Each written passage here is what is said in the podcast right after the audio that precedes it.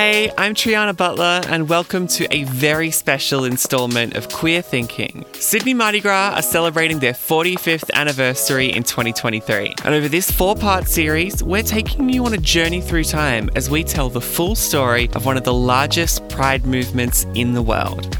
From the protest of 1978 to over 1 million event attendees at the first World Pride in the Southern Hemisphere and everything in between, we're unpacking all the moments that made Sydney Mardi Gras the force for pride, progress, and community that it is today.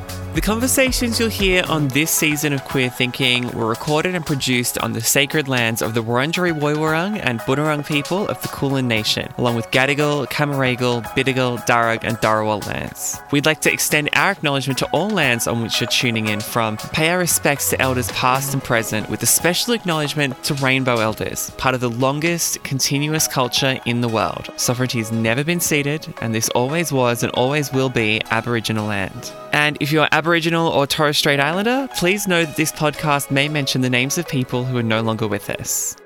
In our previous episodes, you've heard about the 70s and the 80s, and in this episode, we move into the 90s and the noughties. It was a tumultuous time, from the AIDS epidemic to national exposure for the first time on broadcast TV for Mardi Gras, and of course, Mardi Gras going into administration and the birth of the new Mardi Gras. Joining us to take us through it, we have Sveta Gilerman, a local Sydney DJ and Mardi Gras favourite. She's played over 30 different Mardi Gras events. Sveta, welcome. Thank you so much. Thank you for having me. We've got Campion Decent, who was the festival director in 94 and 95. Hey, Campion. Thank you.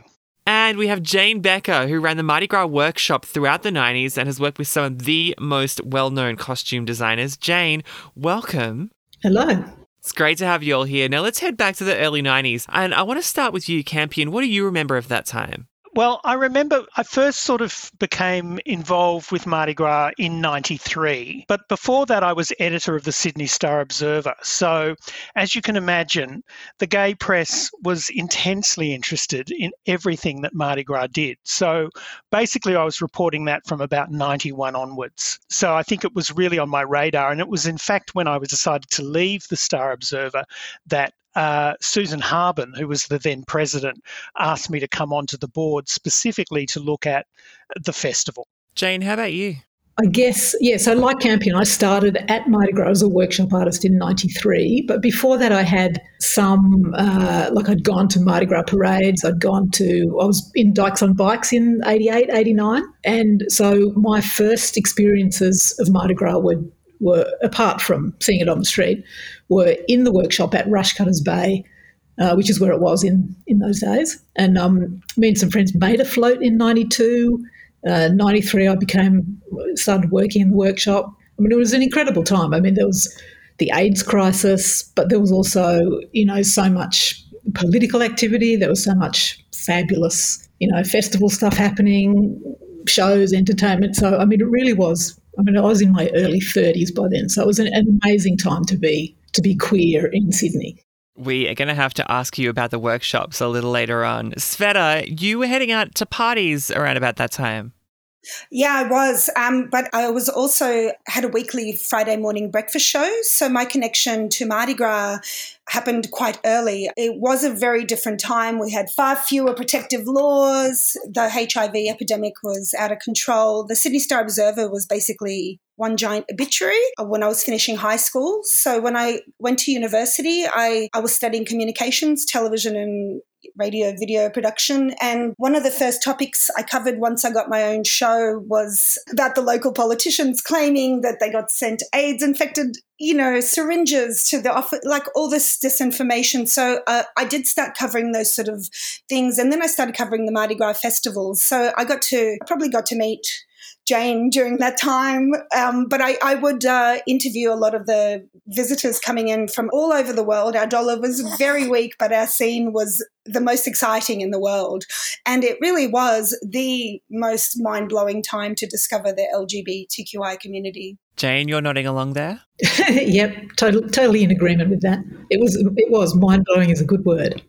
And I, and I think the really interesting thing from my point of view, because I'd straddled, as I say, the Star Observer and then Mardi Gras, which is Sveta sort of said, you know, ran the risk, the Star Observer, of being one giant obituary.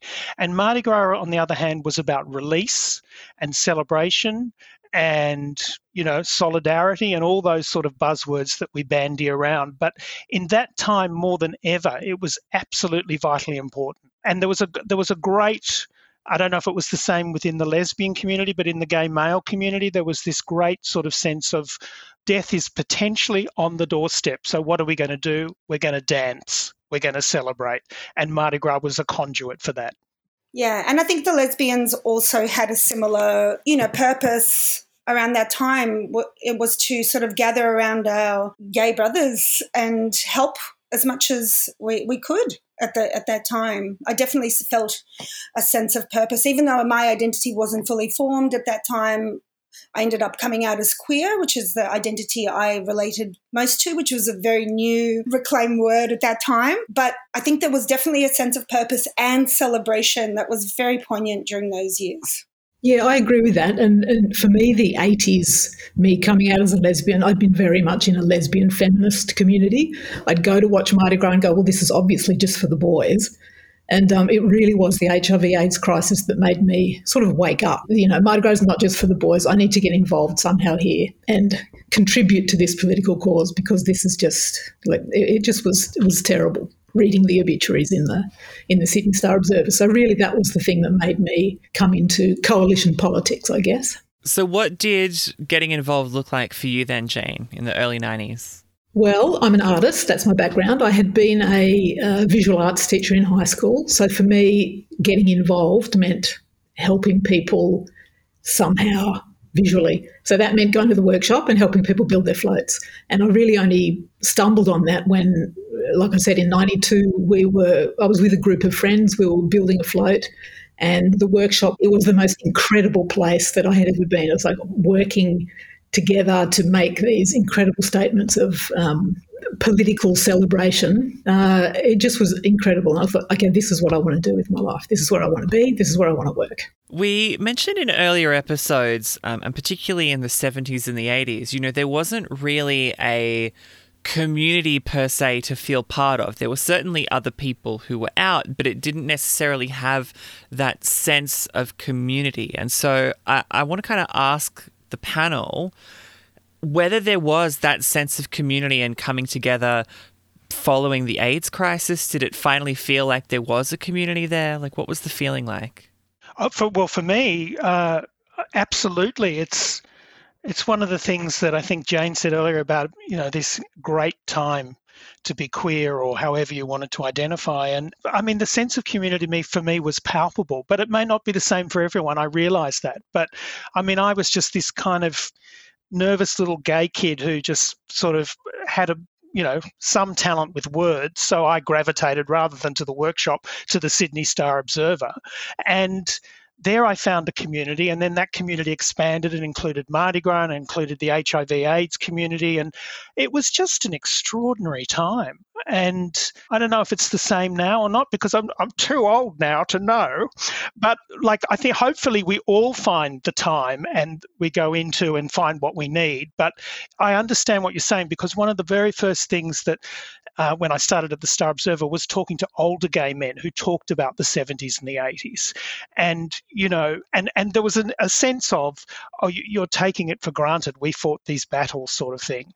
And, and I totally respect that. And I realize it was different and there was more isolation. But certainly throughout the 90s, it, this sense of community did blossom for me anyway. I absolutely agree with that, Campion. And um, like I came from quite a strong lesbian feminist community, but you know that had its own, uh, I don't know, isolations.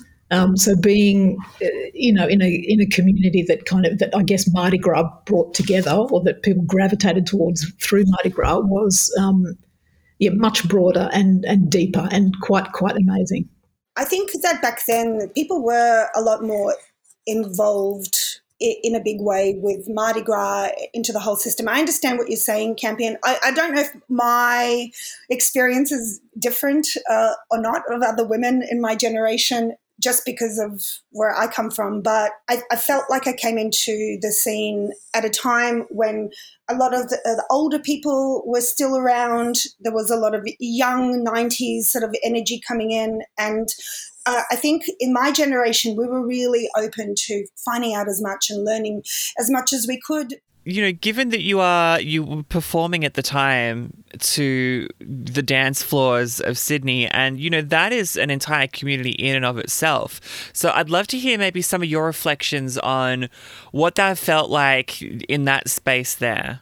I came into professionally DJing sort of towards 95, but I was going out in that in that era. And one thing that's massively different then to what was even different 10, 15 years later is that there were millions of gay clubs. I'm exaggerating, of course, but if you went up uh, Oxford Street, every third bar was a, a full LGBTQI venue. I looked up at the older people as incredibly brave. Like I remember seeing both Jane and Campion around at the time. I thought anywhere older than me who had been fighting in that space was incredibly brave, and I really appreciated what, what they did. I found that maybe a few generations after me, where things, a lot of laws got passed, things got a lot cruisier. A lot of the young people had no respect or understanding whatsoever. But on the dance floors, uh, it was it was a lot. Of, there was a lot of freedom. There was no. This is before a lot of the restrictions came in, you know, you could basically have the time of your life. Everyone around you was doing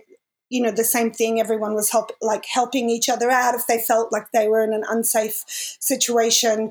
There were there was a hive of underground venues playing like alternative interesting music. There were you know, the mainstream parties. The Mardi Gras at that time was the biggest uh, party in the entire Southern Hemisphere, and there was nothing in- comparable to it in the straight scene over here.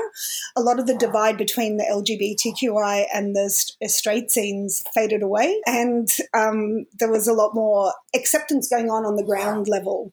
I felt like it was a real time of unity on, on the on the dance floors and very inspiring and definitely helped me um, decide to come out in my in my own identity because I came into Australia from um, I'm from the Ukraine. We were refugees from the Soviet Union.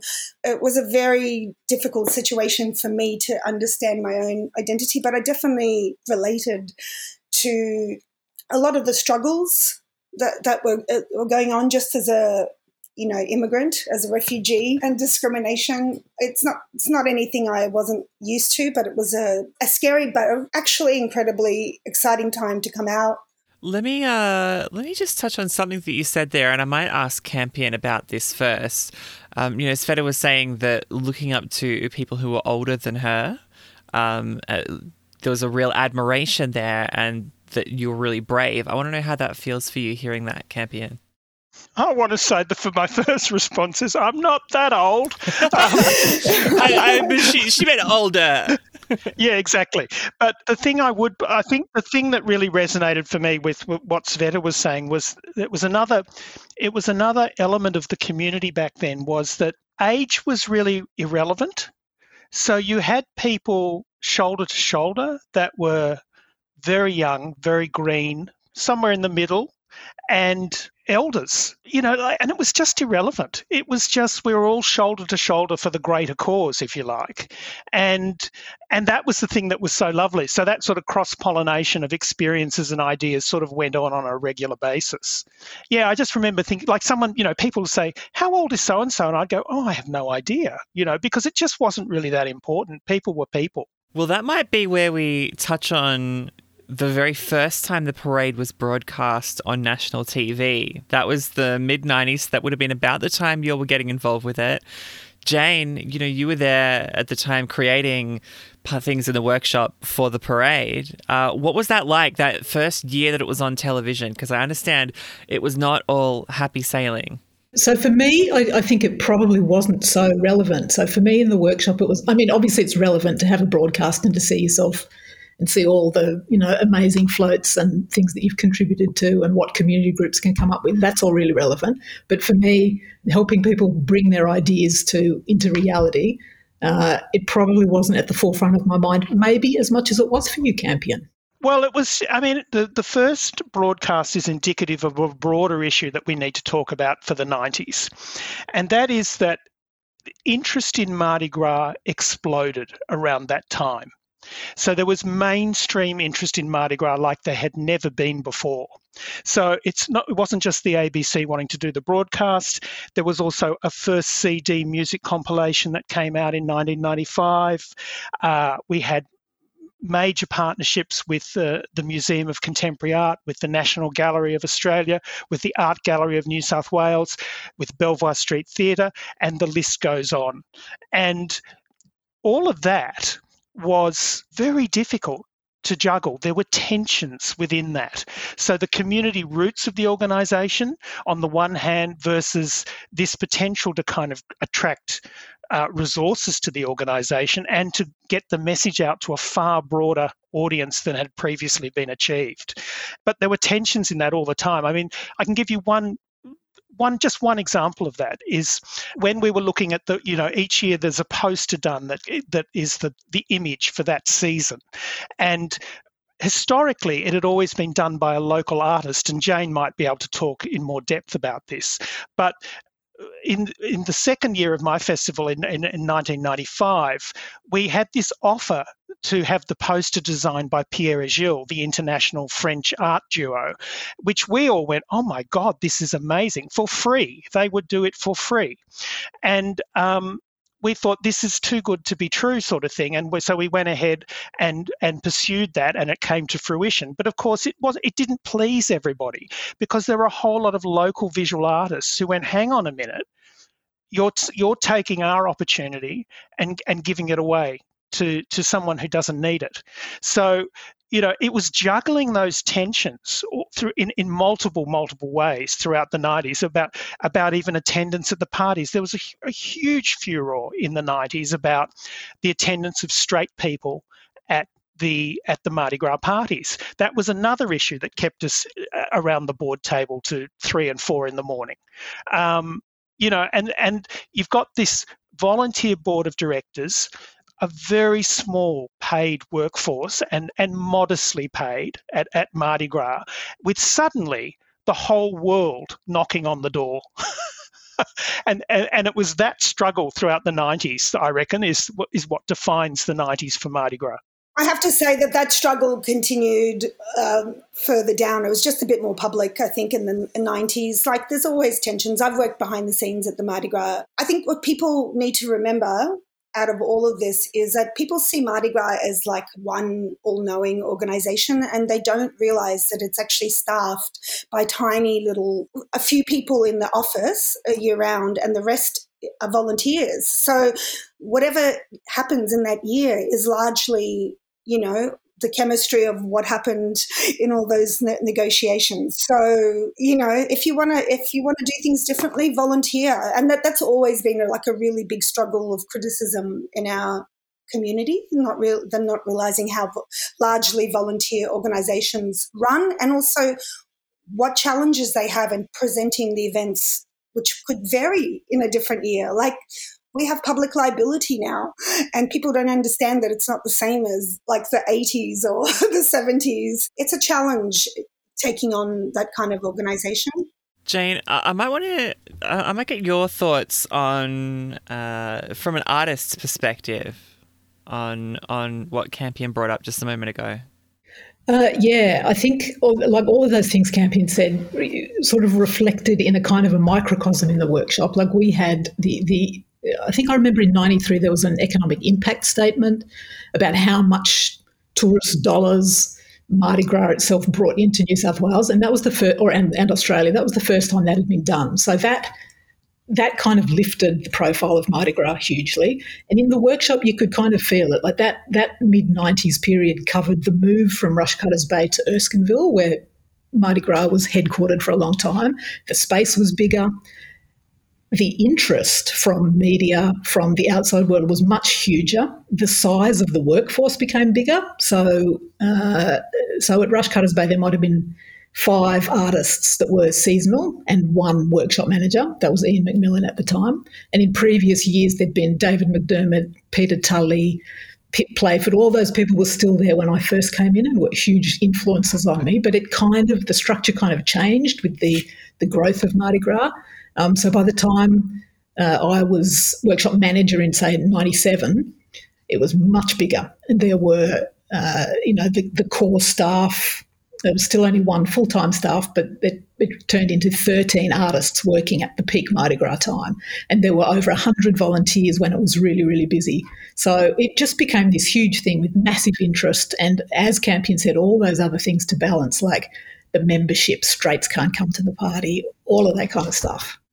Well, with that increase in visibility comes an increase in criticism. Um, I know the first time the parade was broadcast on national television, there were more than a thousand written complaints. 90 different federal MPs signed a petition to try to cancel or reschedule the telecast.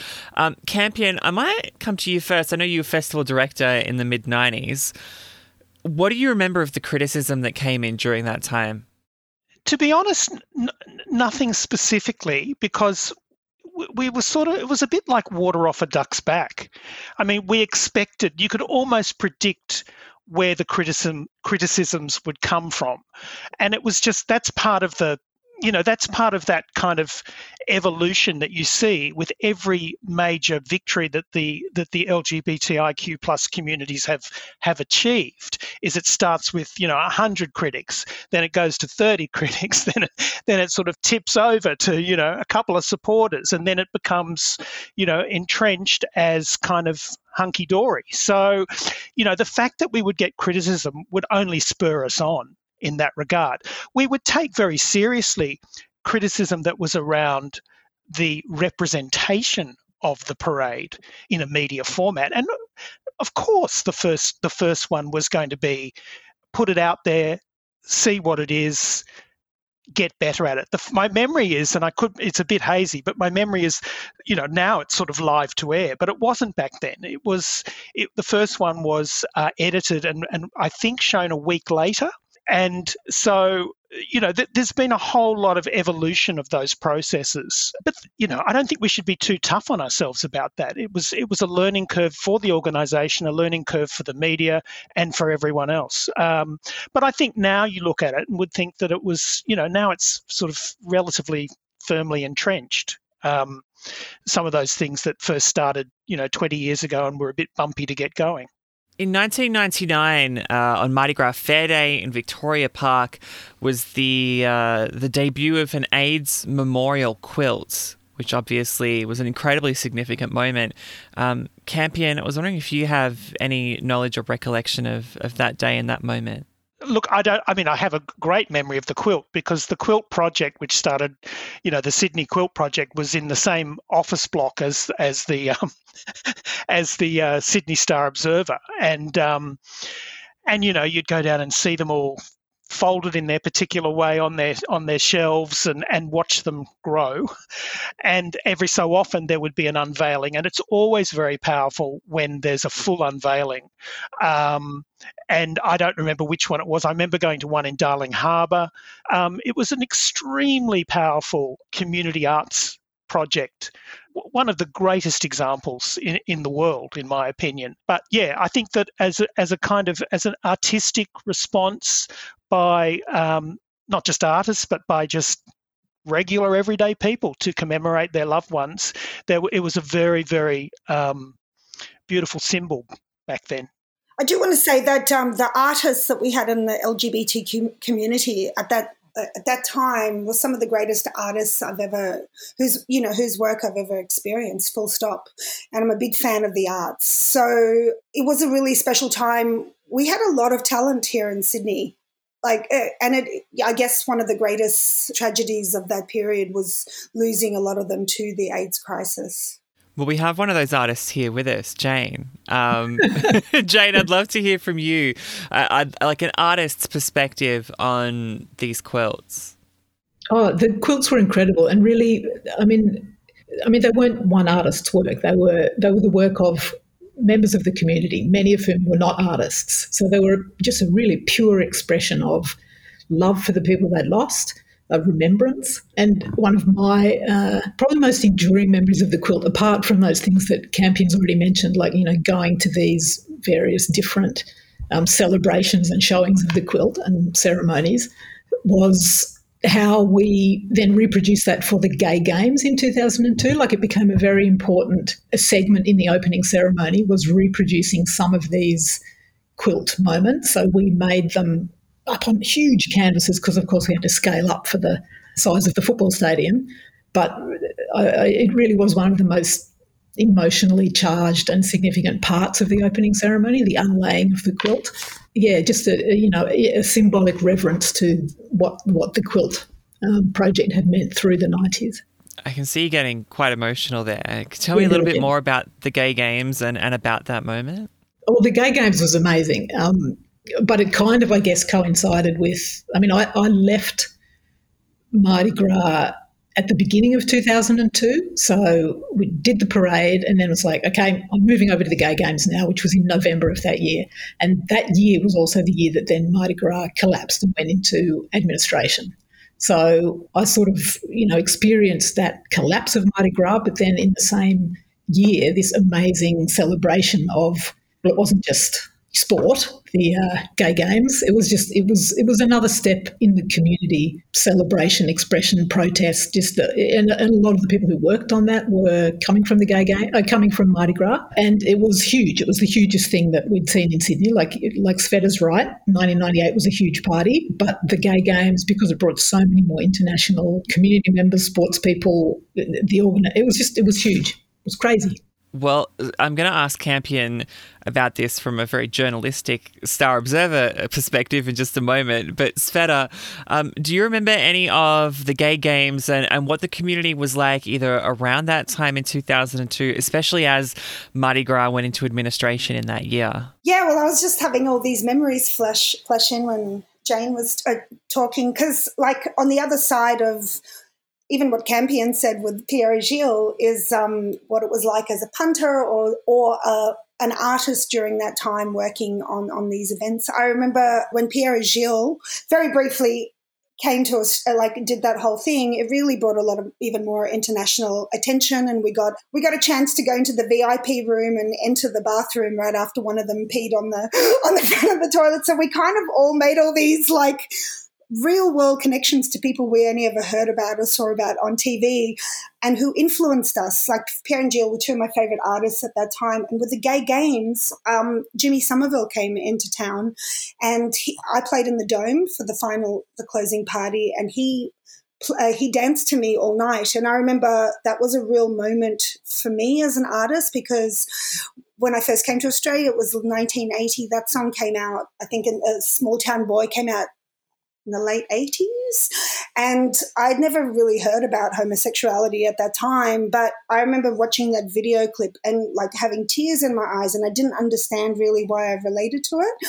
But, you know, from an artist perspective, we were getting to not only perform for, but work with, and as I've had the privilege via Mardi Gras to do many times over the years, people who who contributed to our journey as LGBTQI people. So on my end, I was, you know, there were so many exciting things happening as an artist. It was a great time. It was just very hard because when when Mardi Gras went into, dis, you know, um, was going through all of its issues. So, you know, there was just, as there is now, a lot of bitchiness in the community, bitching about, oh, if you only did this, if you only did that. And I always sort of understood, you know, things as, you know, you make an effort, you put the effort in and you know hopefully good things will come. So yeah it was a interesting time. I just tried to read as much as i could to understand the issues involved so that when i talked to people on the street i was able to have an informed opinion or informed conversation. Yeah I mean, the thing that, uh, not being a sporting person, and this might come as a surprise and a shock to you all. No. But, but, but, the thing about the gay games that I recall was there was also a cultural program attached.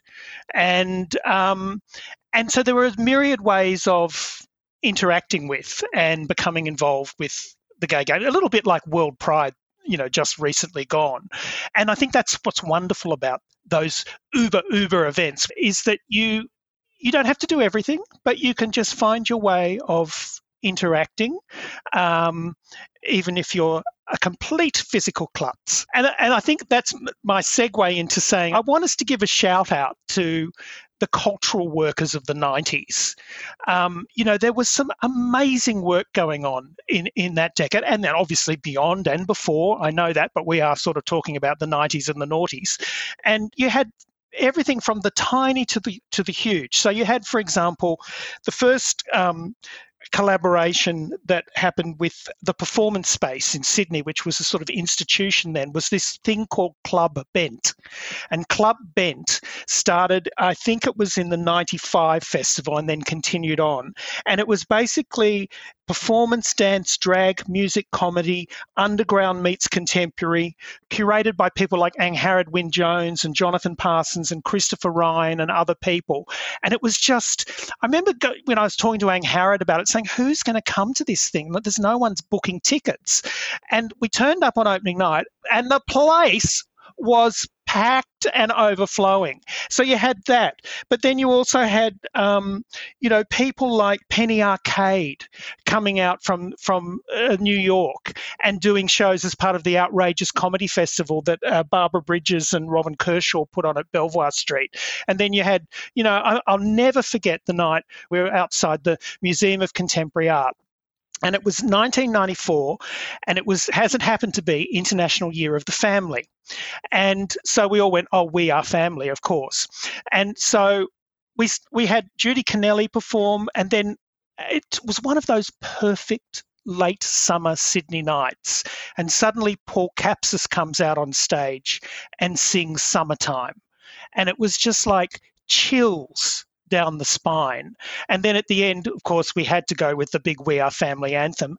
And we brought out all these different manifestations of family, different genders, different identities, different ages. There was not a, a dry eye on the lawn that night. Well, it did become the new Mardi Gras in 2003 after the collapse. Um, Jane, I might ask you first um, your recollection of that time. It was a very difficult time. So, leading up to 2002 and the collapse of Mardi Gras, there'd been uh, 9 uh, 11 had just happened. And for Mardi Gras, that meant no tourists were coming, they were too scared. Um, the whole insurance environment changed completely, which meant a whole lot of uh, different financial burdens on Mardi Gras. At the same time, it had sort of started happening before, but then it became much more rapid. The WHS, Workplace Health Safety Compliance uh, environment, became very, very different, partly because of that.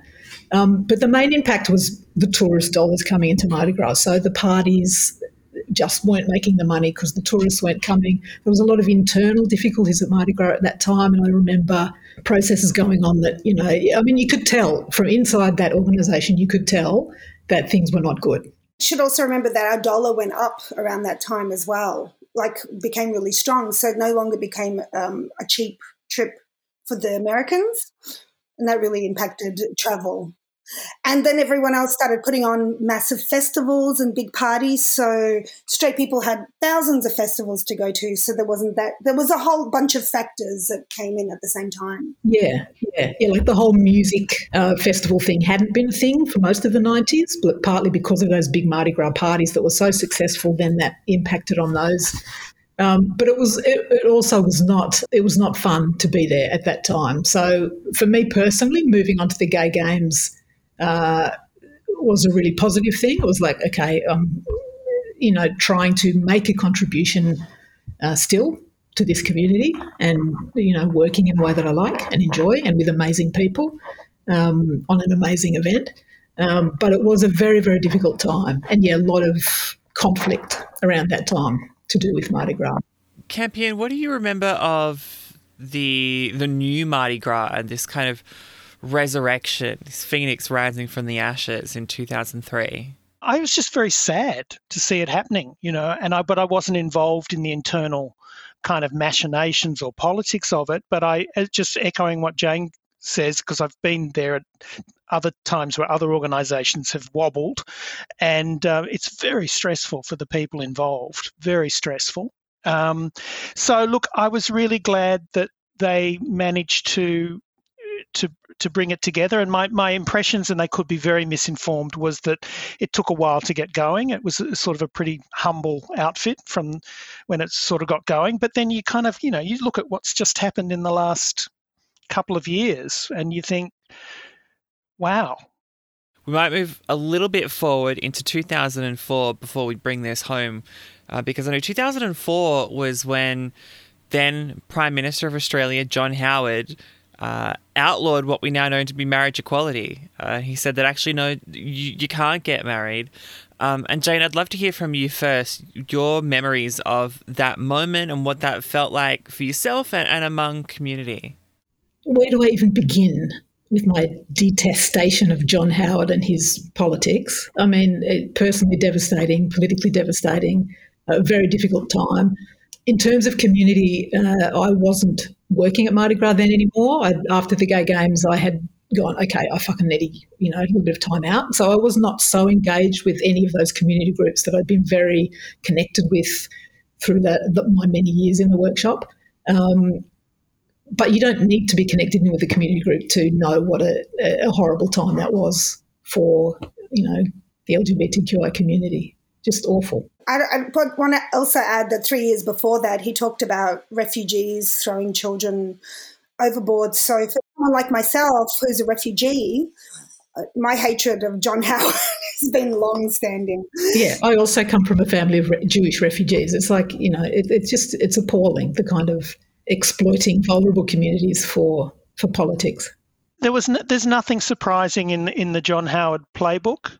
Um, the same way there's been nothing surprising in subsequent playbooks, particularly by someone like Scott Morrison. But you know what? We did it anyway. We got there. It was a circuitous route, but we got there. And I remember Rodney Croome, that, you know, one of our great queer heroes, he said, you know, we have to go out, we've got to look people in the eye, and we've got to explain that we don't want to be second class citizens.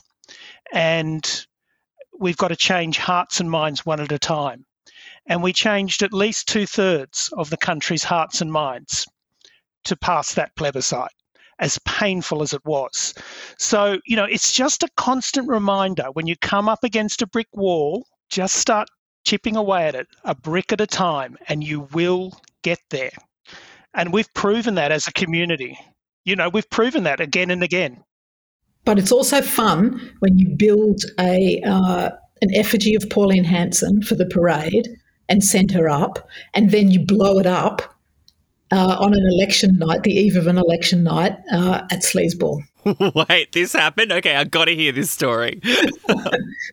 Look, I might have my dates a bit wrong, but it was the, I'm sure it was the mid 90s as an election. So, Pauline Hanson, we'd made an effigy of Pauline Hanson for the parade with um, because of course she worked in a fish and chip shop, and so she had marching with her a whole lot of chips, like people with chips on their heads, hot chips, and um, yeah, Corby Beard was the the brains behind the um, the the idea for the float. We built it in the workshop. I got luckily to paint her her face. It was it was you know had to endure that, but it was kind of fun too, and um, and then the the sleazeball that same year we had her on stage at the party and blew her up. It was a lot of fun. Well, on that note, let's end this chat as we head towards the 2010s. I want to hear from each of you maybe just one really happy, positive, joyous, uplifting memory from that time that's really stuck with you. And Sveta, I might come to you first here because I feel like, as someone who has performed to some pretty huge crowds and who's been very, very tightly involved in the community, you know, you would have a whole lot of those memories. I do have a whole lot of them, so I'll probably just to keep it tight, I'll tell you the one that I, I had that was one of the first crazy, meaningful ones to me. One one artist I was completely obsessed with as a as a kid was Boy George Culture Club from the age of twelve, um, and Mardi Gras put me on to open for him. I think it was like twenty. It might have been twenty eleven Um, and that was just a real moment for me. Like that was my whole life as, as a creative artist coming back. Yeah, it was just uh, mind blowing. And I, I, have to thank Mardi Gras. Mardi Gras always sort of saw the potential in me and have given me loads of opportunities to perform with people who I've only admired my you know many times in my life and um, have given me such an incredible platform to jump off from. So, Boy George, I think 2011. What about you guys? Well, for me, that's too hard. One memory is just impossible, and I can't do it. I'm sorry. Like, you know, I think about meeting Angus Strathie when we worked on the 1997 lead float, and he he'd done all the, the, the float design, the costume designs, working with him.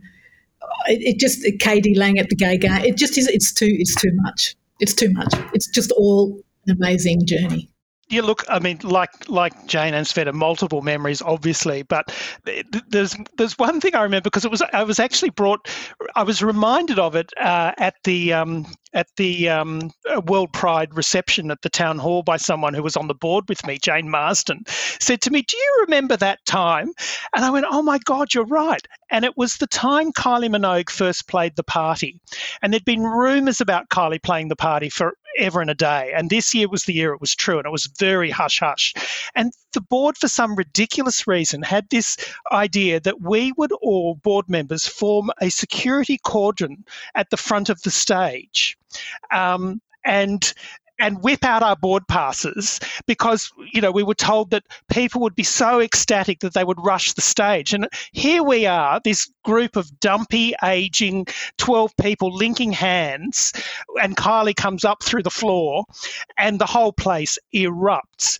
And no one rushed the stage of course but they were the delirium was amazing. And I've just I'll never forget that three and a half minutes of energy of standing right there and just this love not for me, for bloody Kylie, but the love by default hitting us. It was extraordinary. I'm surprised you didn't get crushed and killed. Well, the funny thing, the funny thing was, Sveta, it got worse by the minute because Kylie was so excited she didn't leave the backstage area and do what she was meant to do, and so we had to all link arms and stop people from going to the toilets. Can you imagine? Oh gosh. Thousands of people had to waited in the hall for Kylie for hours and were busting. and here we were. So it eventually cleared, but it was it, it almost uh, it was like it became a little bit scary. But it, it but you know we live to tell the tale. But I just laugh to think that we would actually be a, an effective security force in that situation if something had gone wrong. Well, with that, it brings us very neatly to the end of the 90s and noughties. So, Jane, Campion, and Sveta, thanks so much for joining us today and walking us through the 90s and the noughties of Mardi Gras. Thank you. Thank you. Pleasure to be here. Our pleasure. My pleasure. Thanks for listening to Queer Thinking, presented by the Sydney Gay and Lesbian Mardi Gras in collaboration with Joy, Australia's rainbow community media organisation. If the content of this episode has raised any issues or concerns for you, support is available. For a list of support services, head to mardigras.org.au forward slash support. That's mardigras.org.au forward slash support. For more episodes of the Queer Thinking podcast and to check out upcoming Queer Thinking events, visit mardigras.org.au forward slash podcast.